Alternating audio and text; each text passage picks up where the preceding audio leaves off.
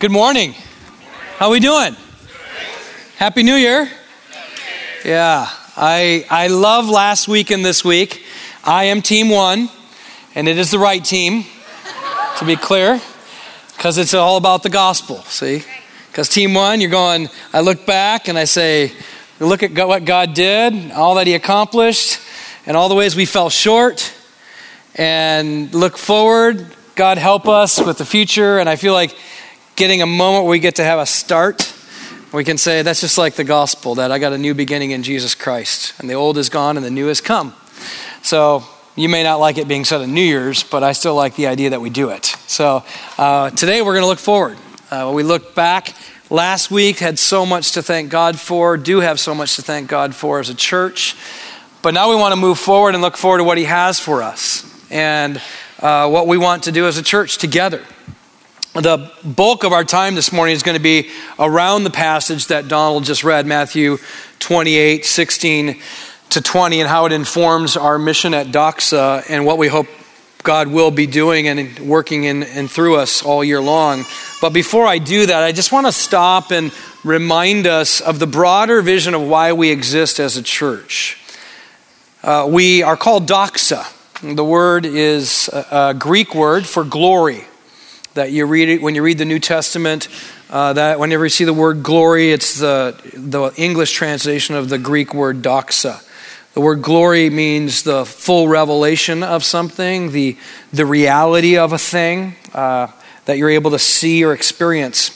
And so that's why we named ourselves Doxa, because we want to be the means by which God will make his glory known throughout the world, wherever we go, where we live, work, learn, and play. We believe that that's what he's called us to be as his church. Uh, and so the, one of the key passages that we draw from is Habakkuk 2.14, where the prophet says that there, there will be a day when the knowledge of, when the earth will be filled with the knowledge of the glory of the Lord as the waters cover the sea. Now we, we know that the fullness of the glory of God was revealed in who? Jesus Christ. He is the the fullness of the deity in bodily form. If we've seen him, we've seen the Father, Jesus said. He is the display of the, the glory of God in flesh, the Word becoming flesh, dwelling amongst us.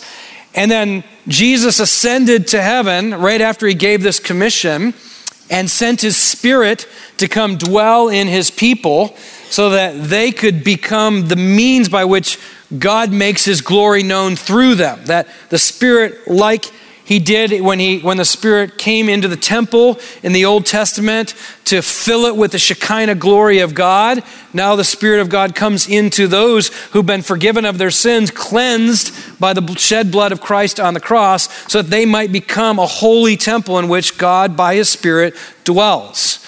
Therefore, we become, as First Peter said, the, the living stones of this temple and the very temple of the living God, which he is dwelling in and working through.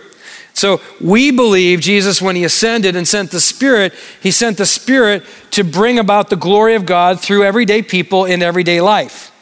Paul says it this way in Colossians 1:27, it's Christ in you that is the hope of glory. It's the hope of people seeing what God's like, hearing what God is like. And that's why we called ourselves Doxa. We want to be a people who are a display people for the glory of God and a declarative people who tell people who Jesus is. That's who we believe we're called to be. And it's our desire that in the Puget Sound, there will be a day when every man, woman, and child has a daily encounter with Jesus in word and deed through his people, the church. That's our hope. That you wouldn't be able to get through a day living in the Puget Sound without meeting Jesus. Whether or not you, re- you receive him or acknowledge him or uh, worship him or follow him, that's up to the Lord. We can't change hearts. But we want to do everything in our power to obey God's command to be the kind of people who will live in such a way that the world can see and hear about Jesus through us. That's our hope. Now, we know that can't happen by Doxa Church alone. We realize this is the call of the church in the Puget Sound. Every church that loves and worships Jesus, that holds faithfully to his word, and wants to obey his commission of making disciples and make disciples, all of us share the same common call, and that is to be a people for God's glory everywhere we go. Now, we call the vision of doing that together with all the churches in this region saturate the sound. We want to see the Puget Sound saturated with the glory of God through his people, the church. We're presently working with several churches to unite together in this region to be about that same vision for the glory of God in the greater Puget Sound. So be praying for that. You'll be hearing a lot more about what that means, what that looks like. I'll try to give you reports periodically. As you know, we have people come and preach from other churches, so you can meet some of these other pastors and we can affirm that we're part of one church, that this isn't our thing, this is Jesus' thing. So we want to keep working apart as part of one church in the greater Puget Sound together. But we do have a role. Doxa does have a part to play. We do want to take responsibility for what God called us to. We are called to obey Jesus' command to make disciples who make disciples. Okay? That's, that's what we're committed to. That is our mission. Our mission at Doxa, as we stated, is to be disciples of Jesus who make disciples together in the everyday stuff of life. I want to say that again, it should be up on the screen. Our mission is to be disciples of Jesus who make disciples together in the everyday stuff of life. I want to stay on the screen just a, a bit. I want you to just look at there's there's three parts there. Be disciples of Jesus. This is about you growing in your love and submission to Jesus Christ. Okay? About you becoming more like Jesus yourself. Okay, we'll come around that a little bit more in a moment. Second, we believe that we're called to not just be disciples of Jesus, but to obey Jesus by making disciples together. Uh, and I'll unpack that more, but we, we don't do this alone. We do this in community. We do this alongside of each other uh, and in what we call missional communities. And we believe it's meant to be done in the everyday stuff of life. That it's not just an event, it's not just a weekly meeting. This is an all of life thing. Okay? To be clear, Doxa, I want to make sure we hear this. Doxa Church is not this building. Okay, and I know we can get really loose with our language and go, man, you know, are you going to Doxa? And what you mean is coming to this building. Or are we going to church? I want to be clear. Doxa Church is not this event. Like, man, I really love Doxa. And you're referring to Sunday. Please, let's realize this is a part of what we do together, but this is not the church. We are the church. The event isn't the church. The staff isn't the church. The elders aren't the church. The people of God are the church. And I, know you hear me say this a lot, and you're going, Yeah, Jeff, I know it's a broken record. We don't go to church. We are the church. But I'm going to tell you, you will not really know that fully until you start living it. And I'm going to keep saying it until we're really living it until we realize that it's important to gather because we get reminded of what Jesus has done, we get equipped for it, we get sent out for it. But what we're doing all week long is so important. It's the means by which God wants the world to know about Jesus. It's through your, your work, through your, your working with your neighbors. It's, it's through your recreational activities. It's through the stuff your kids are doing. It's at your schools, at your college. Like that's where the church is meant to be on mission. Because if we're expecting everybody to show up in this building, it's not going to happen. Okay, let's be clear. We live in probably the most antagonist area in the country when it comes to people thinking about Jesus and the church. They aren't really wanting to come here. Okay? So if you're thinking, man, I'll just they'll all just show up, probably not going to happen. If you build it, they won't come. Okay? God is sending you to where you live, where you work, where you learn, where you play, to, to be his people, to be his church. And if we don't really get that, if you go like, Jeff, I know you say that all the time, but what I'm about to teach, you have to really embrace the concept that you are the church if you're going to actually live out what I'm going to talk about. That's really, really important. And, and I want to say it this way when I, when I started the church in Tacoma, uh, it was called Soma. I apologize for the rhyming nature of those names.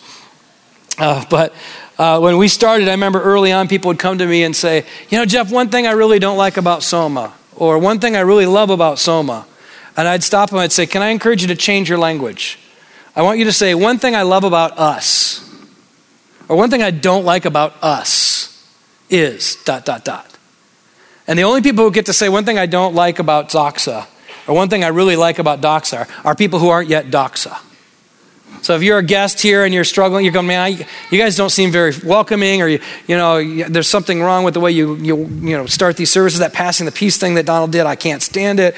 Whatever, you know, I like it by the way. But if you're a visitor, that's fine. But if you're a part of this church, if you're a member of this church, especially, please, this is your church. She is the bride of Christ of which you belong to, and I want you to take ownership for her in this local expression.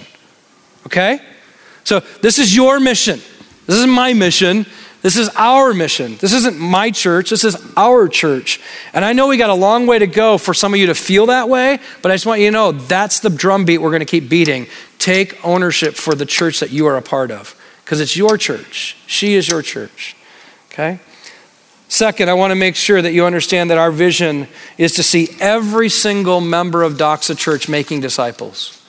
I want to see every member of our church making disciples. And in order to really understand that, it's important for you to understand the role that the staff and the elders of Doxa Church play here.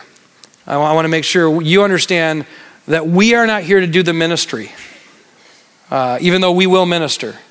We are here to equip the ministers. I want to read Ephesians 4. Verse 11, he gave the apostles, the prophets, the evangelists, the shepherds, and teachers to equip the saints for the work of ministry, for building up the body of Christ until we all attain to the unity of the faith. If you like to underline your Bibles or highlight, you take on your app and highlight there, do it.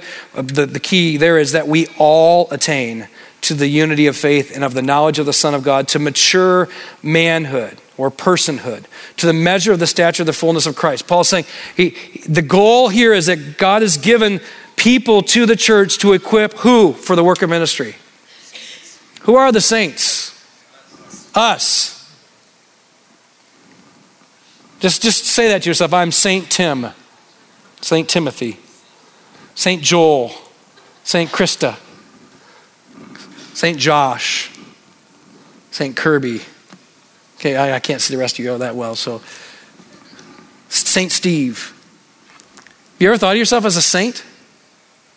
Some of you might have grown up Catholic and go, no, not until they tell you you're a saint. But the Bible tells you you're a saint if you're in Christ. You're a holy one of God. You're set apart for his work. And the job that he gives to pastors and evangelists and prophets and apostles and teachers is, is to equip the saints for the work of ministry which is all of us. Now, we keep reading, he goes on, so that we may no longer be children, tossed to and fro by the waves and carried about by every wind of doctrine, by human cunning, by craftiness and deceitful schemes. This is, this is called maturity. This is, this is why we're working hard to give you theological training, to come alongside you and equip you, because we want all members of our church to be strong in their ability to stand up on what is true and to live a life that displays what God is like. We want this for every member of Doxa Church. Rather, speaking the truth in love, we are to grow up in every way into Him who is the head, into Christ. That's another way of saying speaking the truth in love is another way of saying speaking the truths of Jesus to one another so we build everybody up into Jesus. We call that gospel fluency around here. We want everyone to grow in gospel fluency, the ability to speak the truths of Jesus into the everyday stuff of life. Then he goes on, from whom the whole body, that's from whom, Jesus, from whom the whole body, joined and held together by every joint with which it is equipped, when each part is working properly, makes the body grow so that it builds itself up in love. What is Paul saying there? Paul's saying a few of us have been given to equip all of us, so all of us can equip everyone. That's the point. That Every member of the body of Christ is meant to play their role, not just in ministry, but also in equipping ministers. That at some point, all of you are a part of Doxa Church. We want you all to be able to say, I know who I am, I know the gift I am to this church, and I know how God has given me this church not only to do ministry, but to equip more ministers. That's what we want for every one of you so that all of us grow up into maturity and our church becomes everything it was meant to be. If the only way you get equipped is by coming to this or Sunday school, We've failed. Okay, that's where we're at right now. But if in five years from now or 10 years from now, you still are depending on a few people to equip you for everything, then we've failed as a church. Our job is to equip everyone so everybody can learn how to equip each other. That's what we're after. Okay? Now, we'll always have probably gatherings like this because it's a great time for us to be reminded, to see the gifts being used, to keep reminding ourselves that we're all the church, we're all called to go out on mission. So we probably won't stop doing this, just to be clear, but hopefully there's more diversity of who's doing this in all the forms of our church's life. Okay? And we'll come back to that in a minute. So then what are we called to do? What is, if we're going to equip each other in ministry, fundamentally, It comes down to the specific command of Jesus make disciples of all nations. That's, that is the, you want to talk about like, you know, Vince Lombardi gives the speech about this is a football. Right? Some of you like football, we're kind of sad right now because we aren't watching anybody play right now, except for people we don't want to win. Uh, but but you know, he, he had that speech, and he'd say he, every single season, no matter how many, these are professional players, this is a football. You're going to hear me over and over and over again say, This is Jesus' commission to the church make disciples of all nations. You're going to hear it over and over and over again because we forget and we think it's all about us if we're not careful. So, that's our job to make disciples. Now, I want to be clear our success is not measured by how great our Sunday gatherings are, nor how full they are. Okay? I want to make that really clear. We, we can have great Sunday events, but if it doesn't lead to mobilizing disciples who make disciples, we've failed. If, if Christmas Eve's are, our services are packed and Easter services are packed, but we don't have disciples who can make disciples, we've failed. We're not here just to run this. Jesus did not live his life, die the horrible death he went through on the cross for our sins, rise again on the third day so that we could have an hour and a half on Sunday. He did it so we could be a people set apart for his purposes in the world and that the world might know the love of God the Father through us. That's why he did it. It's, it's way more than this. We're, we love, I love getting together with you, family. I love using my gift. I hope it encourages you. I love learning from Justin and others. But I'm just telling you, if this is all it is, we have fallen far short from what God has intended to accomplish through Jesus Christ. Amen? All right, well, I hope that you hear that and that you realize that's what we're going to get after. So that's what we're going to talk about. How do we do this? What does it look like? And the thing I want you to ask today and the next three weeks is what will you own? What will you own? I know last year I asked this question. So it's really, uh, for a lot of us, we, we tend to, to be uh, like renters if we're not careful. You know, renters tend to like live in someone's house, but don't take care of it like it's theirs. And if we, we're not careful, we'll do that with the church. We'll just, we'll attend it, and then we'll leave thinking, man, those are great services they put on for us and then we'll never embrace the reality that it's our, we are the church. So I want to ask you, what are you going to own in regards to two things? One, being a disciple, your own discipleship. This year, what are you going to own in terms of your own discipleship? Second, what are you going to own in regard to others' discipleship, making disciples together? Okay, those are the two things. You got the next few weeks to ask that question at the end of these of our January series. We're going to ask you to identify what you're going to own for yourself and what you're going to own for others. Your own discipleship and the discipleship of others. Okay, those of you who are members. And anybody else, of course, but I just want you to know I'm really pressing into those who are committed docs. If you're a guest, by the way, you're getting to hear the inside uh, vision of why we're here and what we're about. Okay? And my hope is that if you don't know Jesus today, you might realize uh, that he gave his life for you on the cross, not only to forgive you your sins, but to change your life forever. And if you already know him and are trying to figure out if this is the church you want to be a part of, just know if you want to join a church where you're not going to be called to the mission and you're going to just be allowed to sit and watch, this isn't the church for you. I want to be really clear about that. Now, we'll give you all the time you need to get there, but I want you to know that our call is to equip you for the work of ministry, and we're going to be very faithful to work hard at that with God's help. Okay? Got it? All right. So, what, what is a disciple? Donald read the passage in, in uh, Matthew 28 today uh, that I just want to unpack a little bit. First of all, a disciple worships Jesus. A disciple of Jesus worships Jesus. Some of you might go, Yeah, I know, I heard that, but just stay with me a little bit. Notice, notice what happens these disciples go to the mountain Jesus directed them to go to, and it says they worshiped him, but some doubted.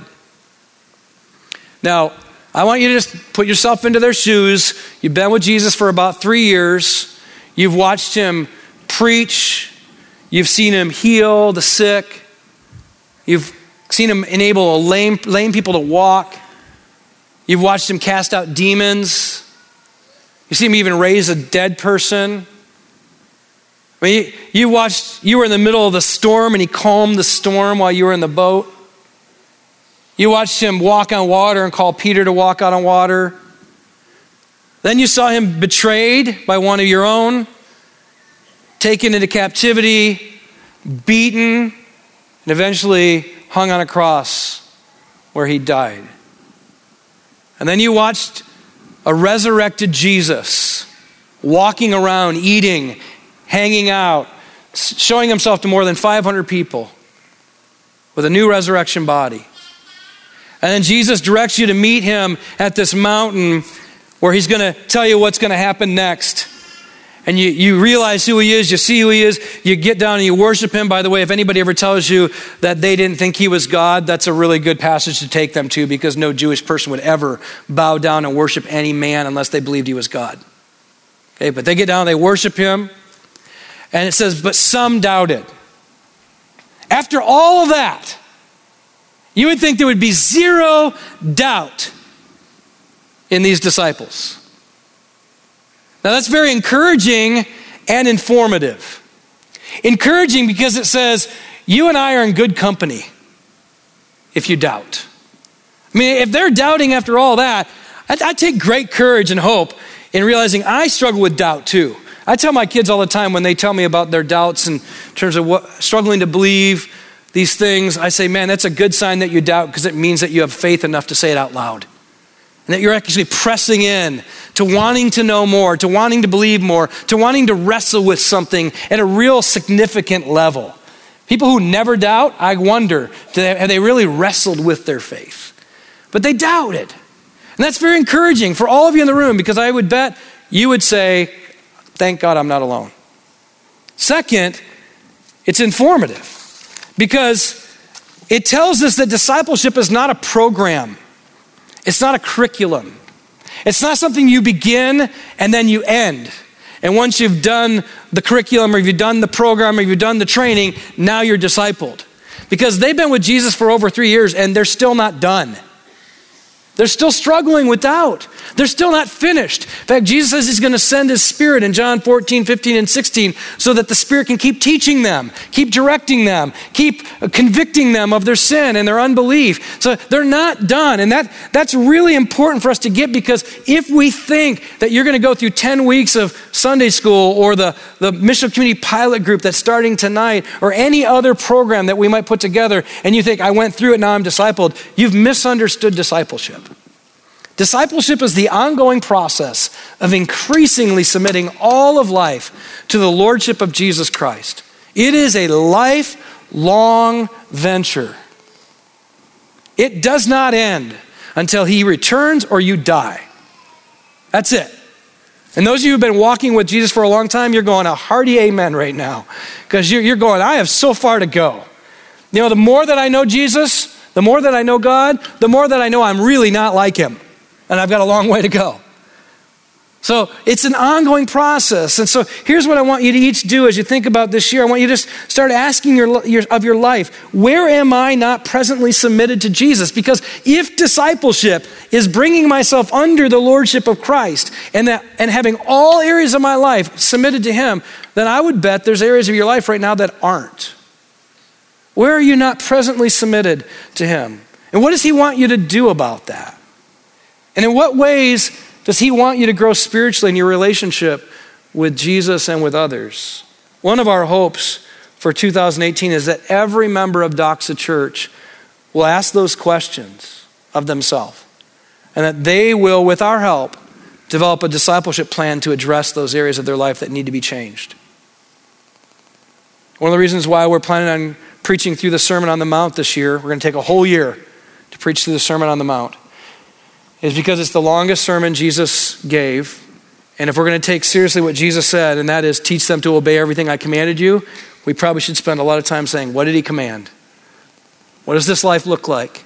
How do we show the kingdom of God to the world through our lives? And so we're going to spend a lot of time really asking that question so we can take seriously what it means to be a disciple who's committed to obey all of Jesus' commands. And I would bet that through that series, you're going to keep readjusting your discipleship plan You're going to say, okay, now there's another area I didn't know about, and here's another area I didn't know about, and I need some help. Will somebody help me work through that? And that's where Sunday school will be a key. That's where missional communities are a key. That's where other things that we'll provide will be a key. But we want you to move forward in taking seriously your discipleship. Stop right now and just ask. I want you to ask God's Spirit, God, what do you want me to grow in this year? What do you want me to grow in this year? Where or what do I need to submit to Jesus? Where in my life am I not submitted? Or what in my life needs to come under his authority? It hasn't yet. And then what do you want me to do? What do you want me to own in regard to my own discipleship this year? Maybe some of you want to grow in reading your Bibles more consistently or reading through it because you've never read through your whole Bible. Maybe it's you need to grow in prayer some of you, maybe it's opening up your life and home through hospitality. Maybe some of you need to grow in giving. You haven't yet started giving to the church, and that's something that you feel called to do as you're a part of this church. We, we believe around here that the Old Testament tithe, which was 10% of your income, was uh, what the Old Testament did. We don't believe it's required of us today, but we do believe it was a tutor teaching you how to be generous. And so all of our leaders commit to that, just so you know.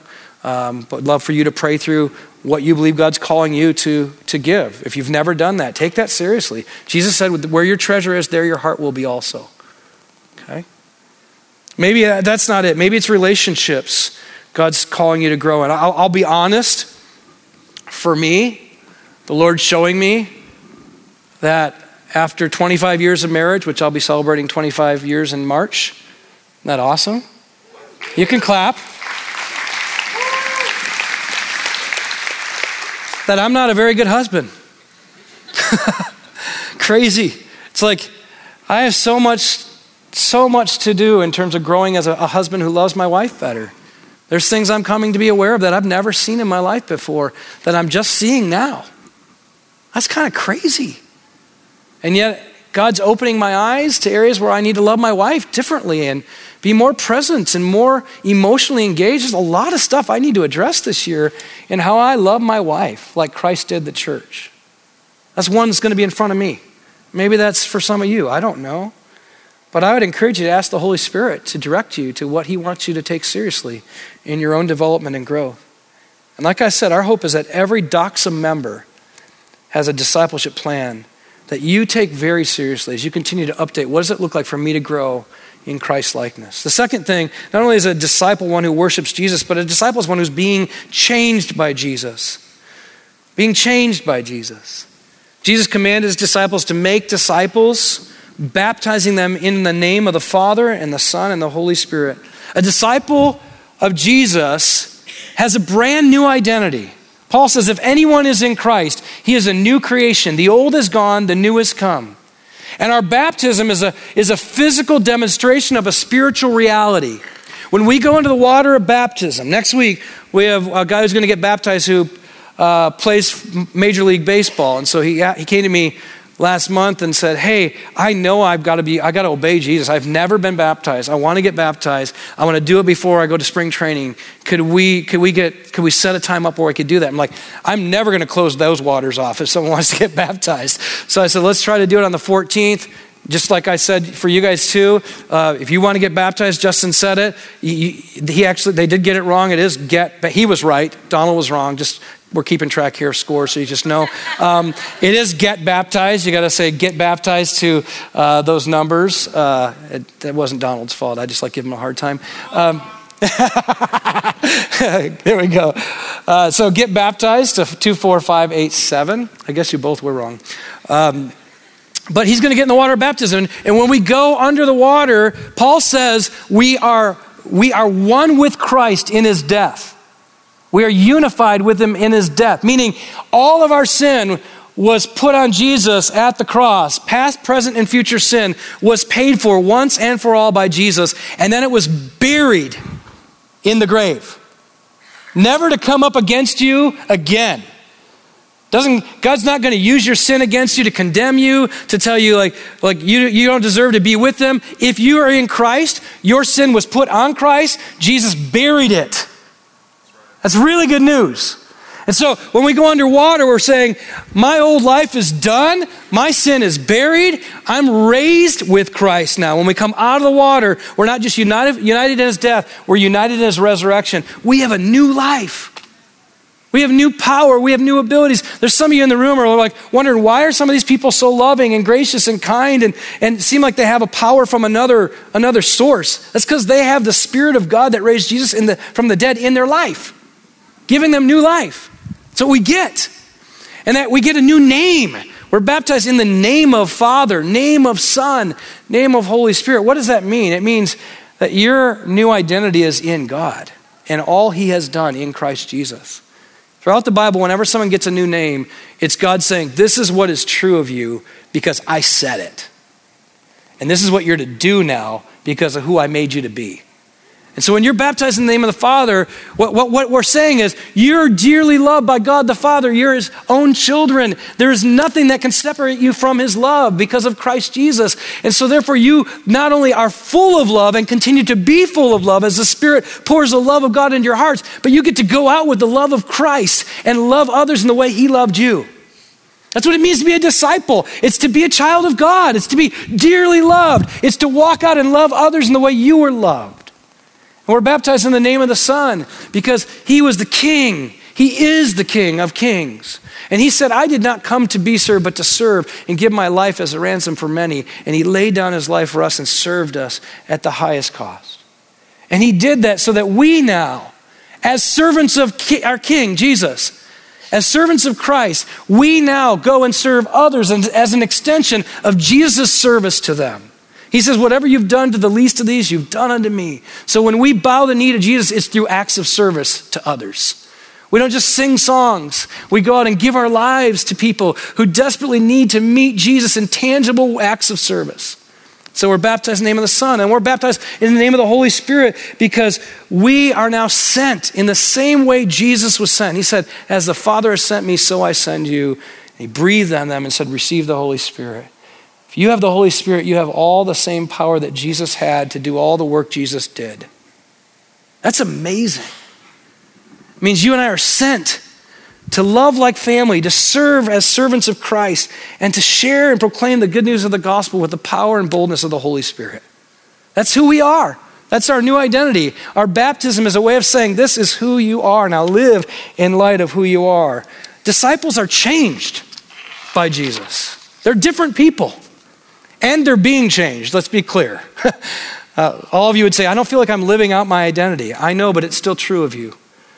It is true of you that you are saints who are children of God, servants of Jesus, missionaries empowered by the Holy Spirit. And we want to live in light of who we believe we are. In fact, the next three weeks, we're going to spend one week on each identity. Next week is family, then servant, then missionary, just to spend more time saying, This is what a disciple is. Let's live out our identity. Third, a disciple of Jesus obeys Jesus and teaches others to do the same. Jesus says, Go and make disciples of all nations, and then teach them to obey everything I've commanded you.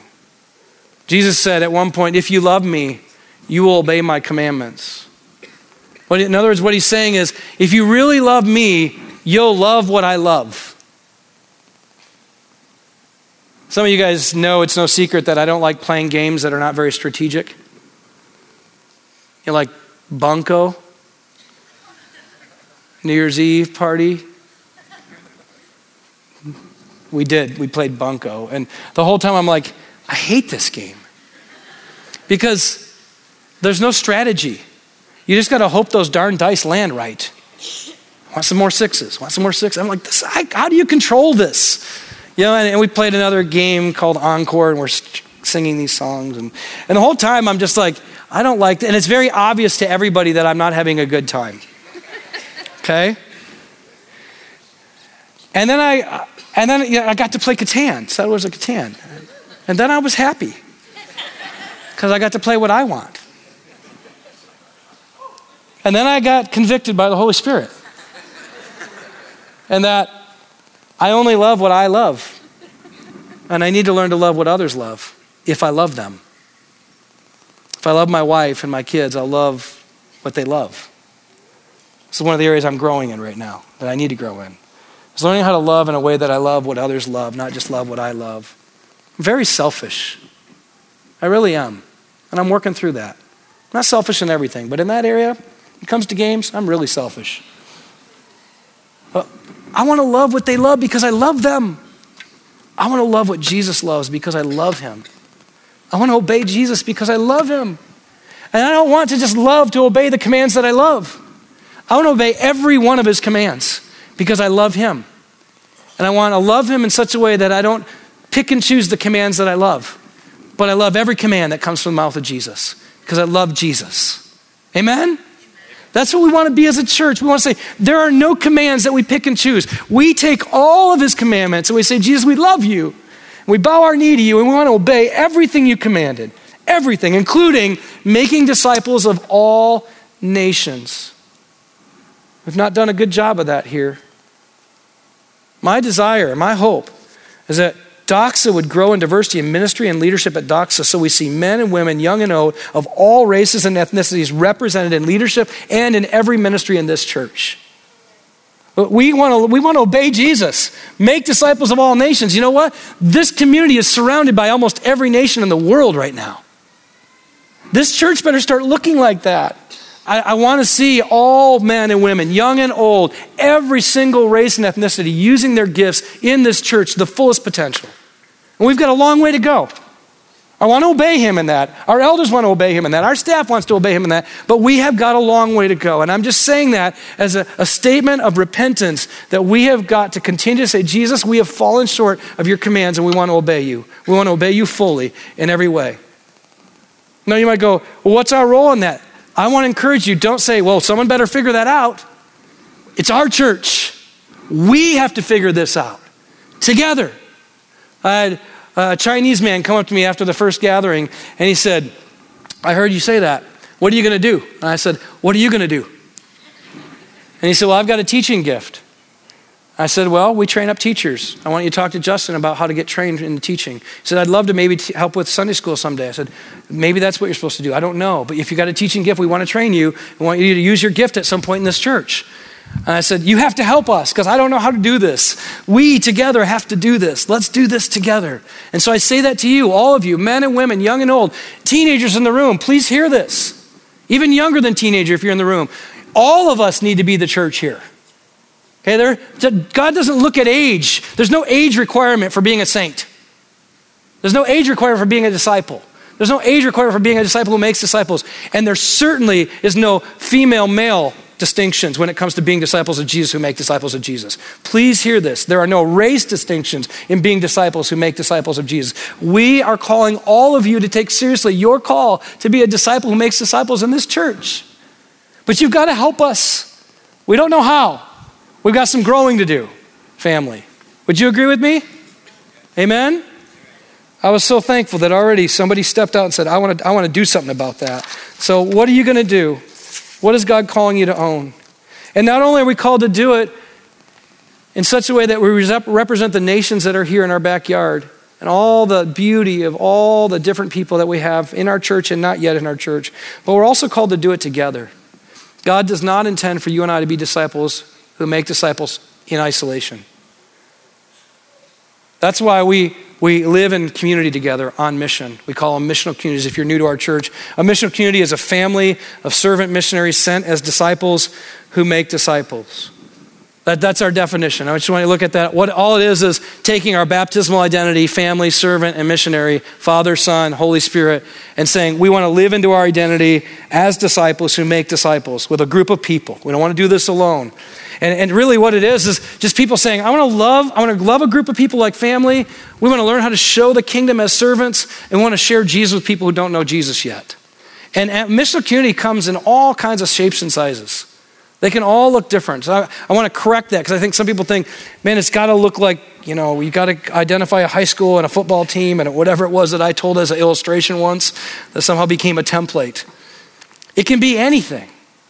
In the earlier service, I met a new couple that's been checking out our church, and they said they want to be a part of Doxa and they're part of the, the missional community work that's being done at Young Life, uh, Lake Washington High School. And just a, f- a few weeks ago, and I know Lyra and AJ are part of that. And they're doing great work. You guys are doing great work with our students. And some of them are in the room probably. And Danny as well is here. And I, know there's probably others. And it was fun to see them and meet them. And they said, We want to make this our church. Uh, we've been coming for a while. I got to introduce myself.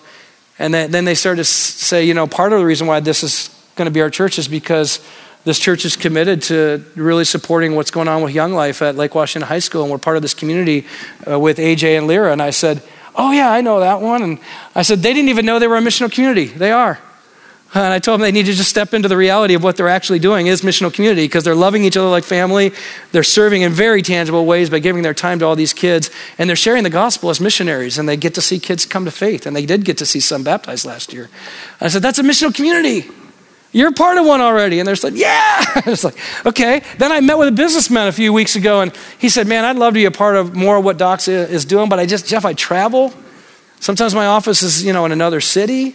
I can't always be here, but I really feel called to coming around a lot of these younger tech guys that are, I can see are coming to our church and to our community because of all that's happening here. And man, my heart would just be to pour into them, mentor them, uh, help them learn how to be good husbands and good fathers someday and do their work really well and maybe open doors for them to help them get opportunities in this, this tech world that we're in. And, and I said, well what, well, what if you just, you and a few others just started loving each other like family in that world and, and you started seeing yourself as a servant to serve what they're working through and, and then you were willing to share with Jesus with them when you get opportunity. He's like, I'd love to do that. I go, well, that's what a missional community does. How about we help you form a missional community to that? It's like, that would count? I go, yeah. I said, think, think of it this way. Think, think of a, our church as like an iPad, and the operating system is the gospel, and the apps are missional communities. Create your own. You're the disciples who are sent to make disciples who make disciples. If we somehow create a template that's a one size fits all program that very few people can actually be involved in and get engaged in, we're never going to equip this church to be on mission. Our job is to help you find out what God's calling you to do, to not do it alone, to do it in light of your baptismal identity, to make sure the gospel is at the center and the mission is at the heart. That's what we're called to do. And I want to call all of you to ask, what will I own in that? Not only am, what am I going to own in my personal discipleship, but what am I going to own in our collective discipleship? That I'm not going to be alone. We're going to be a part of a community on mission in some way or another. And it could be your neighborhood. It could be the college students that are from Japan, which some of us are looking at doing. Like, how do we reach out to the Japanese students that are here that want to just learn how to speak English and have a family around them that will care for them and love them? Because we have a church in Tokyo that we help plant that they're going to go back to. I mean, I don't know. Pray and ask God what He's calling you to do. But don't just sit there on a seat every Sunday for the next year and do nothing. Okay? Amen? This is our church. This is your church if you're a member, if you're a part of this. We really want you to take seriously what God's called you to do. And maybe you're going to say, uh, maybe I want to start a new missional community. Well, join our pilot group. In fact, you could still join tonight. We start at 4:30. If you didn't sign up, we're still going to let you join. But you got to commit to the next eight weeks. You can't just come and then leave. So maybe you need to show up tonight and join a missional community group through our pilot program. Maybe you need to lead one this next year because you've been sitting back waiting, but it's time for you to lead. Or maybe you need to volunteer to help others lead one. I don't know. But I want to encourage you be a disciple who makes disciples together. And one of our hopes, especially one of my hopes, I'll be honest, is that every single missional community will have some non believing people, people who don't yet know how good Jesus is in their life. That they'll commit to pray for regularly, that they'll commit to love, that they'll commit to serve, and they'll commit to share Jesus with, so that we could see every missional community baptize at least one person this year. That would be my hope. Wouldn't it be great if we went from 38 missional communities to 50 missional communities, and all 50 of those missional communities got to at least get in the water of baptism at least once this year with somebody that they led to Christ? Would you like that? I would. I mean, I don't want to just sit here and talk about stuff. I want to actually be faithful to obey Jesus. And I want to see our world changed because of Jesus' grace and love. So I know that's a hope. I know that we can't control that. There's actually been some internal discussion on our team about goals And, it's been a really good discussion. I'll be honest, at times I get frustrated because I like to set goals, but it's been a, a good kind of tension that we're feeling. And part of the tension was how can you set goals for something God has to do? Right? How can you say one of our goals is 50 baptisms when you can't change a heart? I'm like, good point. We can't change a heart. So I'll just change, I'll just say it's not a goal, but it is my hope. It's my hope that we would see at least 50 people come to know Jesus this year and get in the waters of baptism. See, because we could do this, we could say, we're not going to ever, ever say out loud what we really hope for. We'll just hope it happens. But I'd rather say what I hope for and then make goals to actually work toward it. Make sense? Kind of like, God, would you do this? We'd love for you to do it. We'd get on our knees and pray that you'd do it. We'll beg you to do it. And then you tell us what to do so that we'll be disciplined, diligent people trusting in a God who can do the impossible. But I regularly hear people say, God will never call you to do something you can't do. And I always say, You've not read the Bible.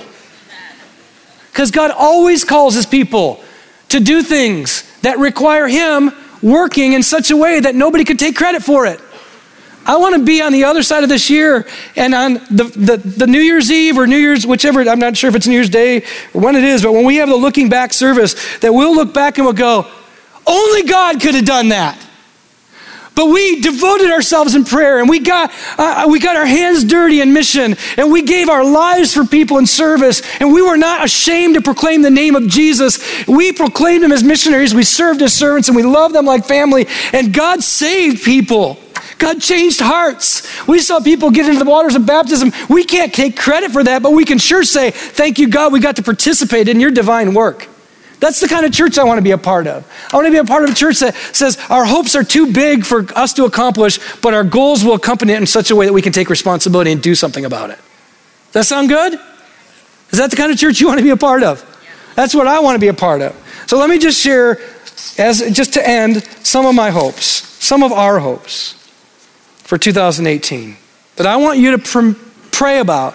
I want you to ask God to move. One, that we would grow significantly diverse in our leadership and ministries. I want to be on the other end of this year and go, man, we took some major steps in becoming a much more diverse church. Men and women, ethnicities and races, young and old. I want more of our younger people in this church taking responsibility for being this church. Second, that every member would have a discipleship plan and grow as a disciple of Jesus, that they could point to something they know changed in their life because of the work of Jesus in their life this year. That every member of our church is in a missional community working out their baptismal identity.